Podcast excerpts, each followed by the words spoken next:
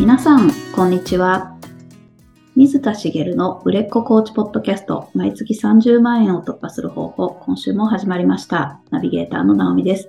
茂さん、よろしくお願いします。よろしくお願いします。先日ちょっと、あの、家族で、あの、まあ、出かけたんですけど、はい。まあ、まあ、紅葉の時期だったので、結構紅葉が混むところに行ったんですよ。えー紅葉、紅葉はね、ちょっと過ぎてるっていうぐらいだったんですけど、でも、日曜日に遊びに行って、その日の夜帰ってくるっていう予定だったんですけど、あの、結構帰り、あ車で行ったんですけど、高速が渋滞するなと思ったんですよ。うん。思ったんで、えっと、夕方帰ってくるんじゃなくて、まあ、現地で、あの、温泉に入って、で子供はもう、で、そこで食事もして、子供は歯磨きもして、パジャマを着てて、で 車でもうそのまま寝かして帰ってこようと。ああ、はい。だから逆に遅くにしたんですね。うんうん。で、あの、ほぼうまいこと言って、夜7時ぐらいに、えその現地を出発するってことができて、で、まあ10時ぐらいに帰ってきたんですけど、30分間ぐらいかけて。で、子供はまあほぼずっと寝てたので、あの、すんなり帰ってこれたんですけど、まあ7時過ぎても、で出発して、まあ8時、9時になっても、結構やっぱり、ピークはだいぶ過ぎてるんですけど、渋滞ってしてるんですよね。へえはい。渋滞って、まあ誰もが避けたいものじゃないですか。はい。渋滞を望む人って、まあほぼいないなと思うんですけど、うん渋滞がずっとしていて、まあ、とは言っても結構流れてたんですけど、まあ、あの、情報は常にネットで見てて、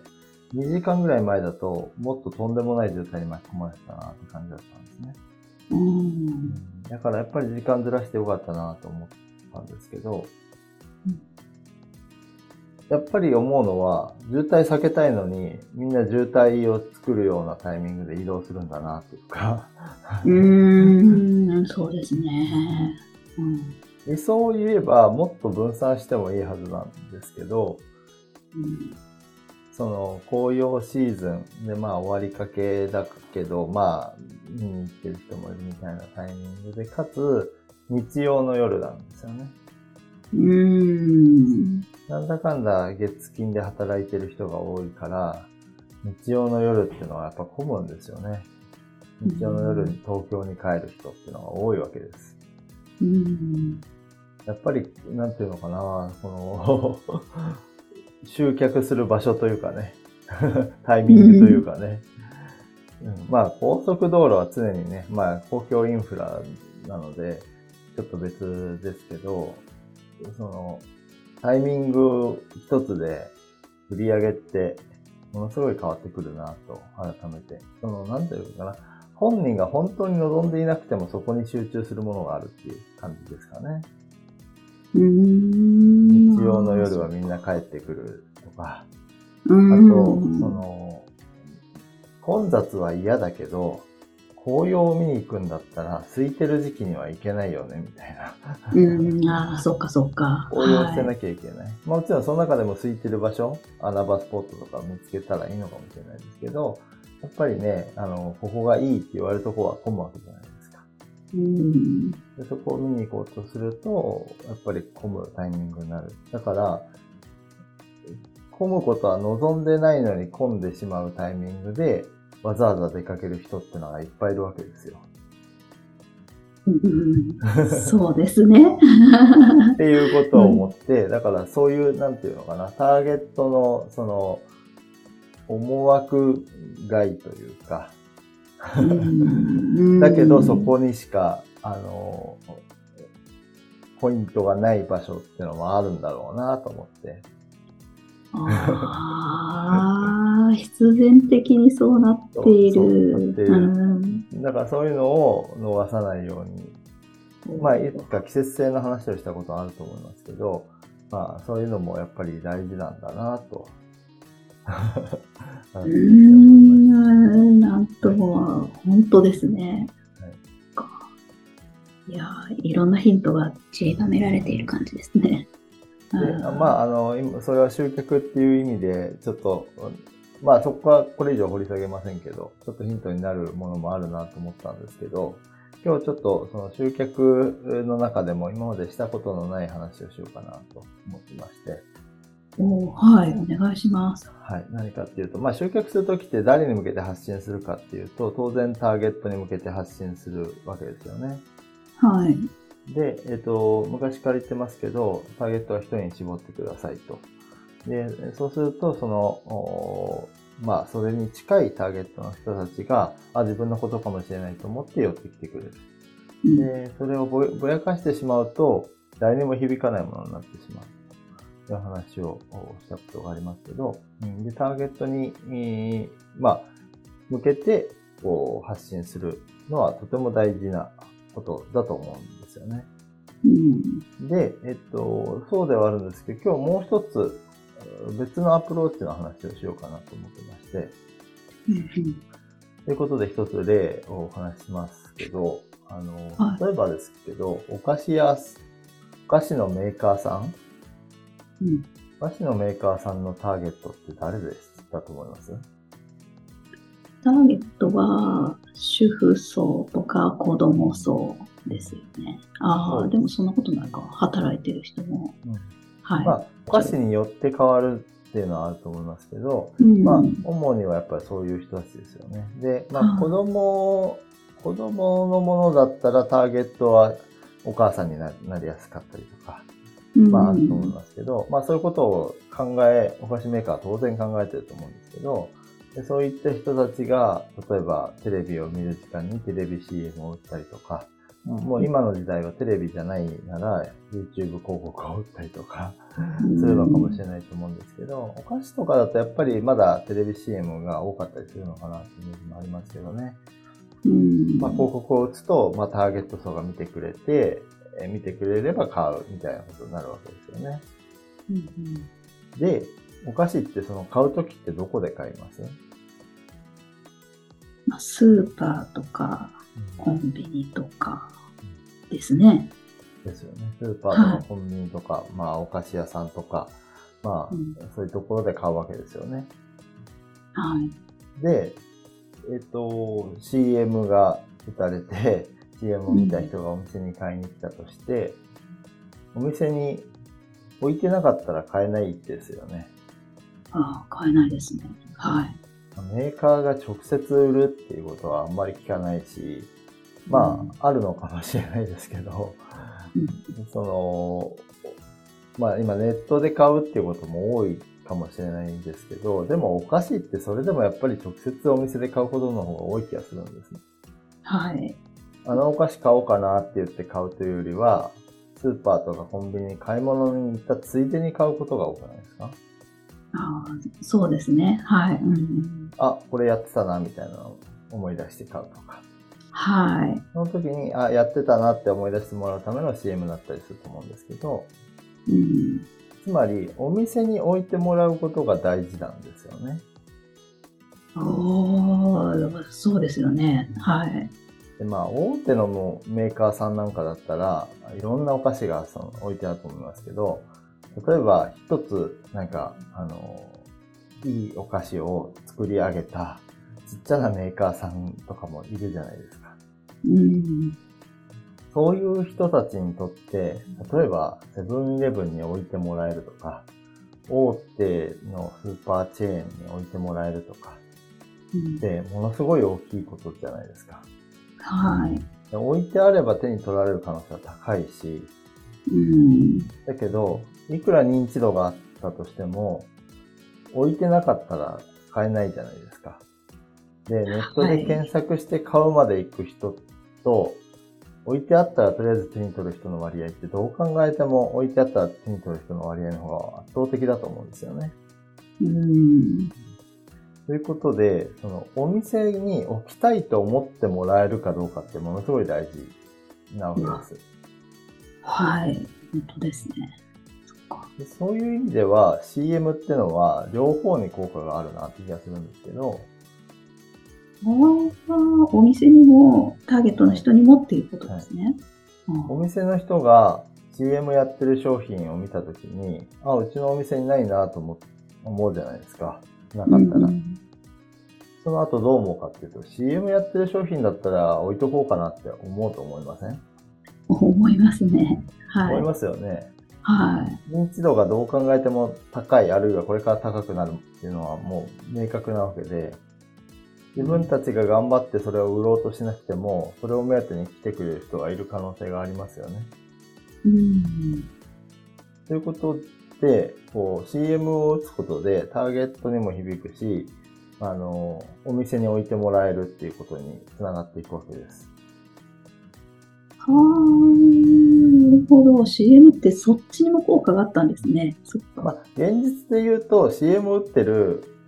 メーカーなんて大企業ばっかりで、もう元々置いてあって、ずらっと並んでるものをやってたりとか、うん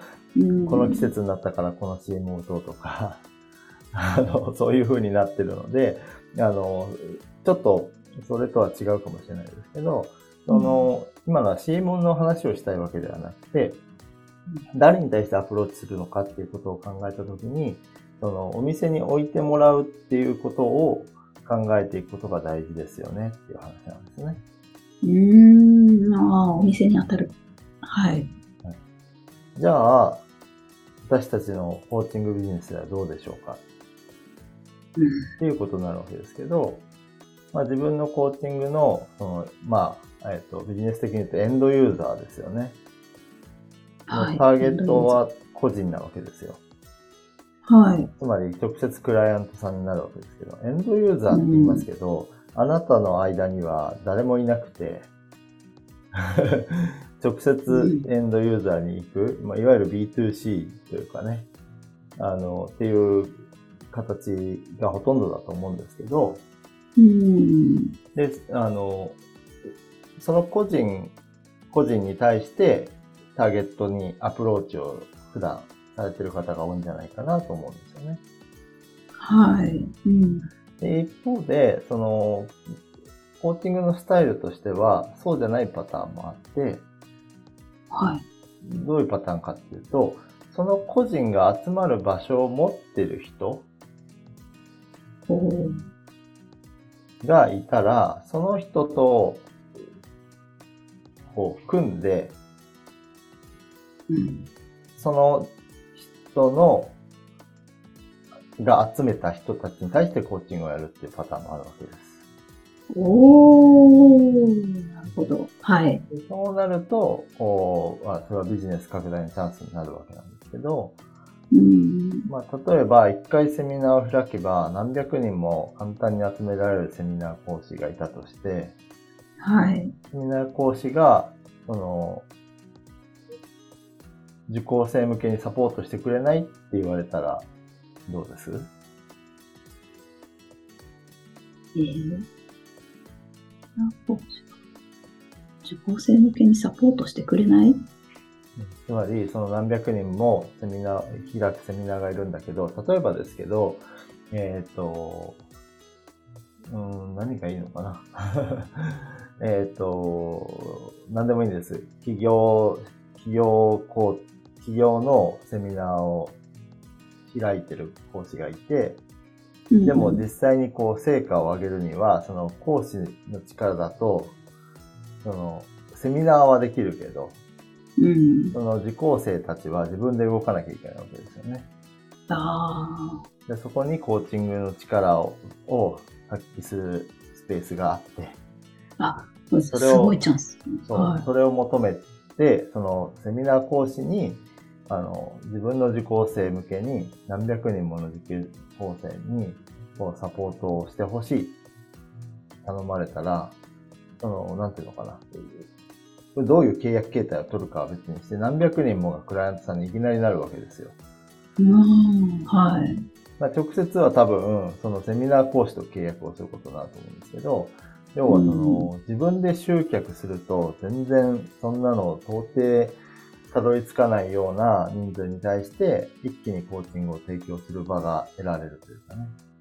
はい。それどういう形になるかそこから次第ですけど、あの、まあ、ビジネス的に言うと売り上げはそっちの方がよっぽど高くなるわけです。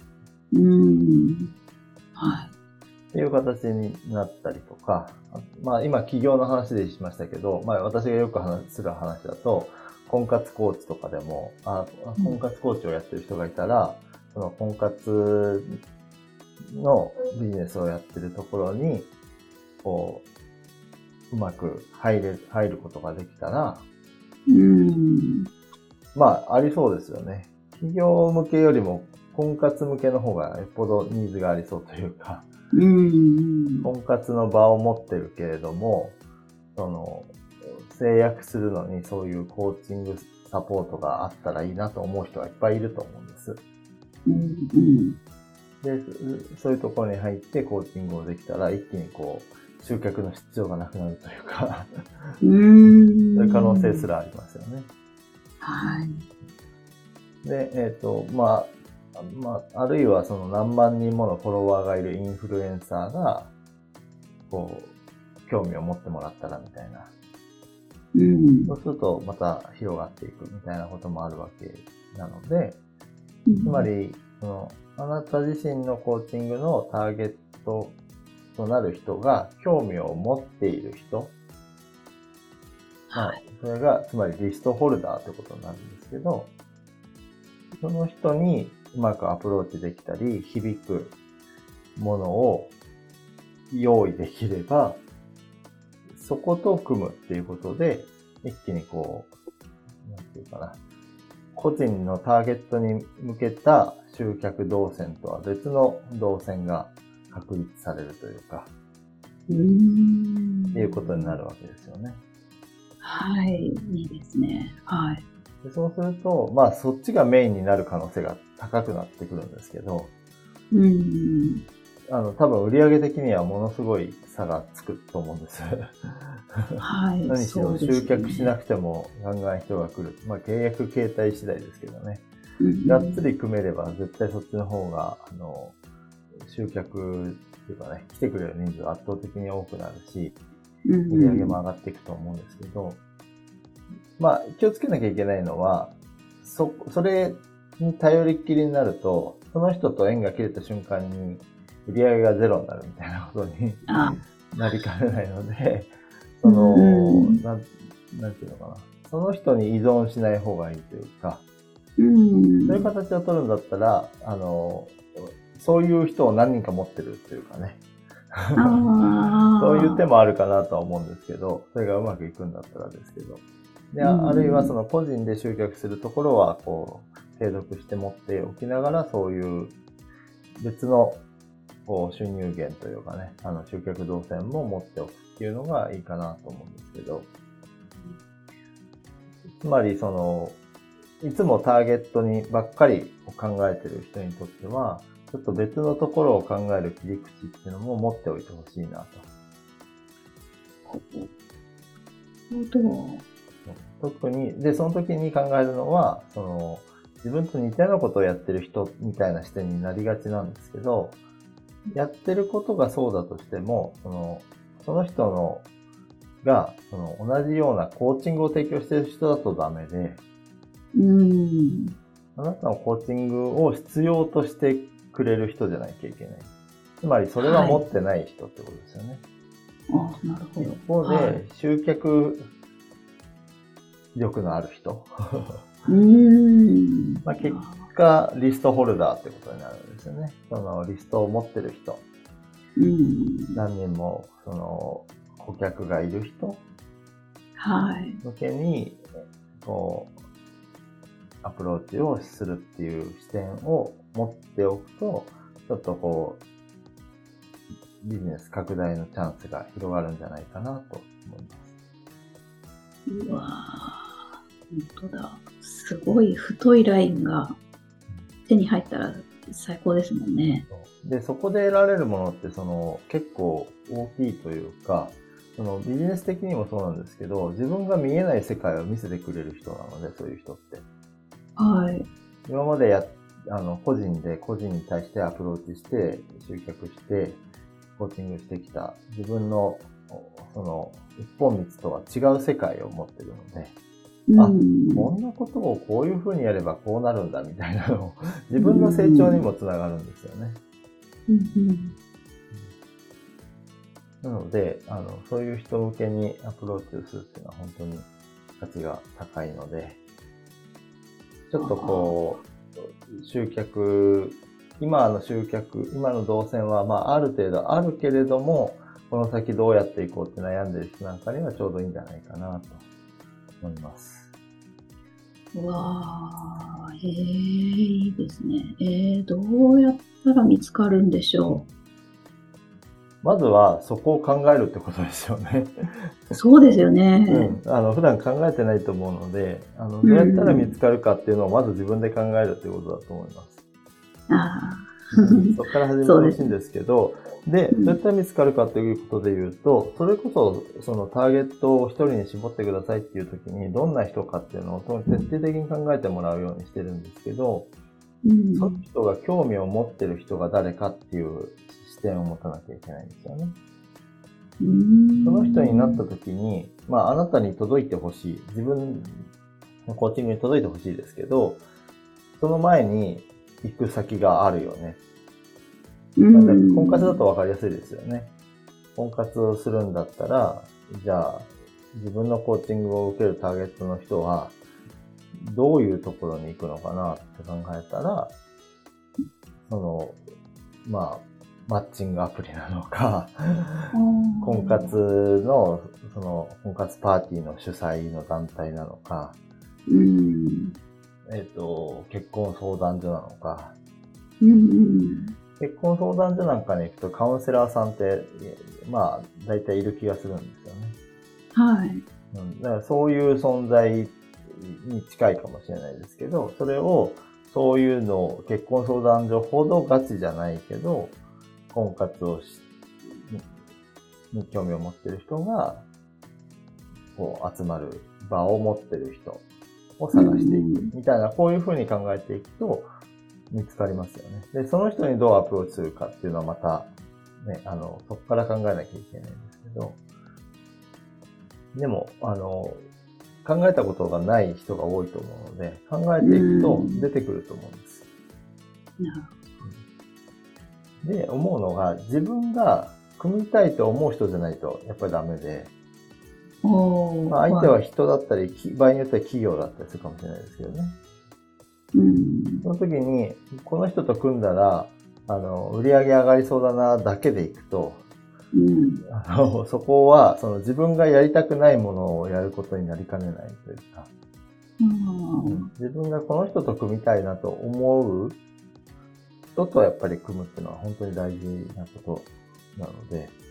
あのそこだけは譲らないようにしてほしいなと。まあでもそこまでいけるんだったら、あの、やってみるといいと思うんですけどね。うん。ちょっとどうかなと思っても一回やってみる。うん。で、それで得られるものって大きいと思う。あ、やっぱりこうじゃないなと思って。まあ、その、実際のその、クライアントさんになる人に迷惑をかけないようにすべきですけど、でもまあやってみないとわからないことっても多いと思うので、そういうチャンスを手にできそうなんだったら、ぜひね、やってみるといいとは思います。なるほど。いやー、新しい視点。ありがとうございます。ありがとうございます。それでは最後にお知らせです。売れっ子コーチポッドキャスト毎月30万円を突破する方法では皆様からのご質問を募集しております。コーチとして独立したい、もっとクライアントさんを集めたい、そんなお悩みなどありましたら、しげるさんにお答えいただきますので、どしどしご質問ください。ポッドキャストの詳細を押しますと質問フォームが出てきますので、そちらからご質問いただければと思います。それでは今週はここまでとなります。また来週お会いしましょう。しげるさん、ありがとうございました。ありがとうございました。